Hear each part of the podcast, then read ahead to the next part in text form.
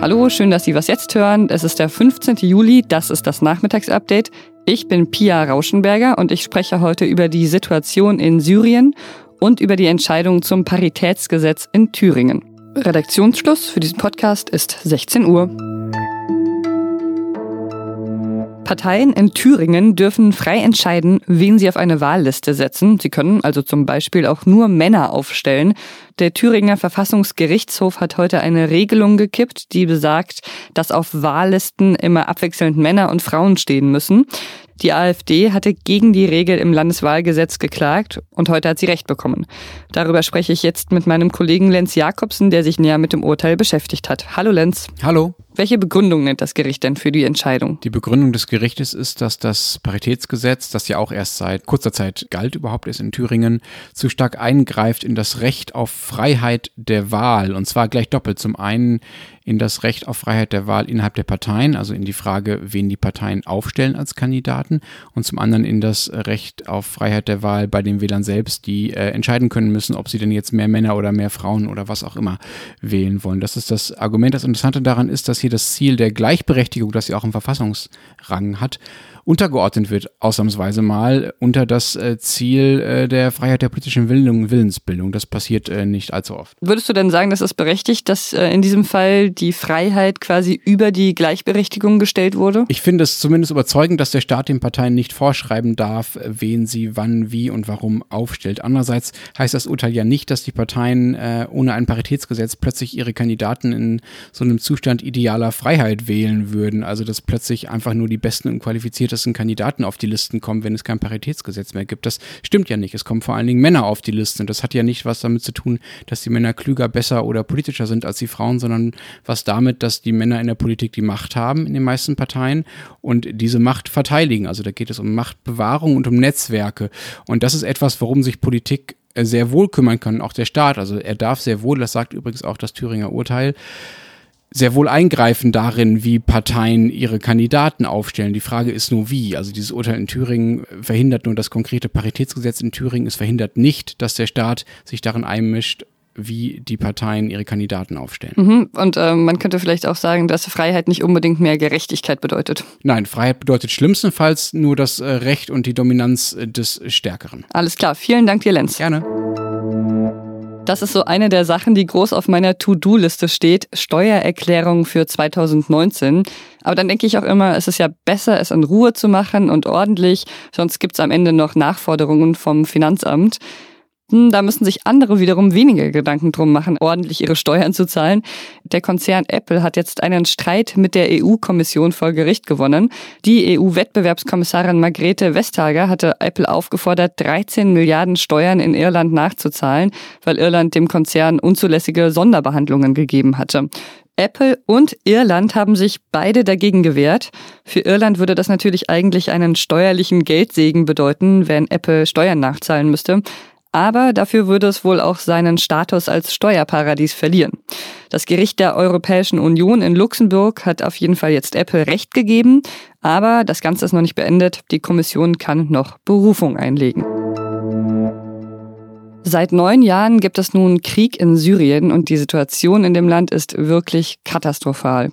Nur ein Beispiel. Im Nordwesten des Landes sind vier Millionen Menschen auf Nahrungsmittellieferungen angewiesen und ausgerechnet diese wichtigen Nahrungsmittellieferungen sind jetzt auch noch gefährdet. Bisher gab es nämlich zwei Grenzübergänge, die offen waren und über die ähm, Lebensmittel und Medizin ins Land kommen konnte. Aber jetzt äh, soll einer der beiden geschlossen werden. Hintergrund ist ein Kompromiss im UN-Sicherheitsrat. Darüber spreche ich jetzt mit meiner Kollegin Andrea Backhaus. Hallo Andrea. Hallo Pia. Wie kam es denn dazu, dass jetzt nur noch ein Grenzübergang geöffnet ist? Genau, also das war ein sehr hartes Ringen in der vergangenen Woche. Ähm, es ist eben so, im UN-Sicherheitsrat wurde 2014 eine Resolution entschieden, ähm, die den UN erlaubt haben, sozusagen, also auch Hilfslieferungen in Gebiete zu bringen, die nicht unter Kontrolle von Bashar al-Assad sind. Das wurde aber immer wieder auch äh, neu entschieden, sozusagen. Jetzt war die Frist abgelaufen und Russland und China haben ein Veto eingelegt. Das sind beides Vetomächte im UN-Sicherheitsrat. Sicherheitsrat, was natürlich ein Problem ist, weil Russland auch eine aktive Kriegspartei in Syrien ist. Und die haben sozusagen verhindert, dass, dass diese beiden Übergänge weiterhin geöffnet bleiben. Und jetzt gibt es nur noch einen. Warum haben sie das verhindert? Also der russische Präsident Putin unterstützt Bashar al-Assad, ist ein engster Verbündeter im Krieg ähm, und möchte eigentlich mit allen Mitteln versuchen, ihn an der Macht zu halten, weil auch seine eigenen, also Putins eigenen Interessen daran hängen. Ihm ist die Lage der Zivilisten relativ egal. Ähm, man muss dazu sagen, die Menschen im Nordwesten Syriens ähm, sind nicht unter Kontrolle von Bashar al-Assad. Ähm, Assad selber sieht die meisten von ihnen als Terroristen an. Er möchte ihnen nicht helfen. Ähm, er möchte sie am liebsten loswerden und aus dem Land bekommen.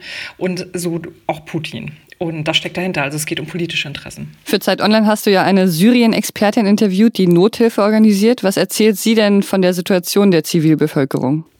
Also gerade im Nordwesten ist es ähm, sehr katastrophal. Wir sprechen da von Menschen, die schon mehrfach vertrieben worden sind. Äh, man muss sich das vorstellen, dass viele auch in Zelten, Zeltlagern leben. Viele sind auch auf der Straße ähm, und sie sind alle sozusagen an der Grenze zur Türkei. Ähm, sie sitzen da fest. Ne? Also die Türkei hat die Grenze zu.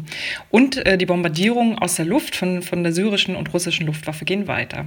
Das heißt, sie sind nicht sicher, sie haben Hunger, sie haben nicht die äh, wichtigsten Dinge, die sie brauchen, um weiterzuleben. Hm. Mhm, und ausgerechnet diese Menschen leiden jetzt noch darunter, dass nicht mehr genug Nahrungsmittel geliefert werden können. Richtig, also sie sind ähm, abhängig von diesen Lieferungen, ganz klar. Und es gibt äh, zwar auch viele lokale und oder einige lokale und internationale Organisationen, die in, in Syrien äh, tätig sind, auch im Nordwesten, aber keine davon ist derart in der Lage wie die UN, das so äh, für so viele Menschen ähm, zu koordinieren und systematisch sozusagen auch äh, Menschen zu versorgen.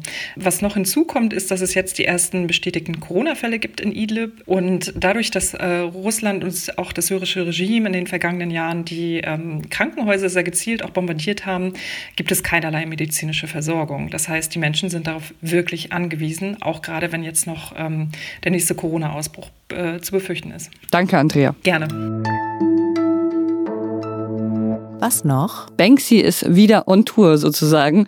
Der Graffiti-Künstler ist ja für seine politischen Kunstwerke bekannt. Und was könnte diese Tage eigentlich politischer sein als die Frage, Maske tragen, ja oder nein?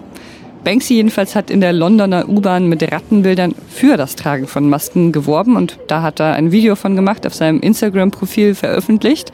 Und ich finde immer besonders interessant, wie Banksy es schafft, Graffitis an öffentliche Orte zu sprayen und das ganz unbemerkt zu machen, ohne dass er dabei erkannt wird, ist wohl eine Frage des richtigen Kostüms. Dieses Mal war er auf jeden Fall mit einem weißen Schutzanzug unterwegs und hat die Leute dann einfach immer gebeten, Platz zu machen und in eine andere Ecke des Abteils zu gehen. Ja, und was er von Menschen hält, die keine Maske tragen, das sagt er auch noch. Äh, wenn du keine Maske trägst, kapierst du es nicht. Das war Was jetzt für heute. Fragen und Meinungen gerne immer an wasjetzt.zeit.de. Ich bin Pia Rauschenberger. Machen Sie es gut. Steuerparadies. Das klingt echt immer verheißungsvoll. Da will man doch sofort Urlaub da machen.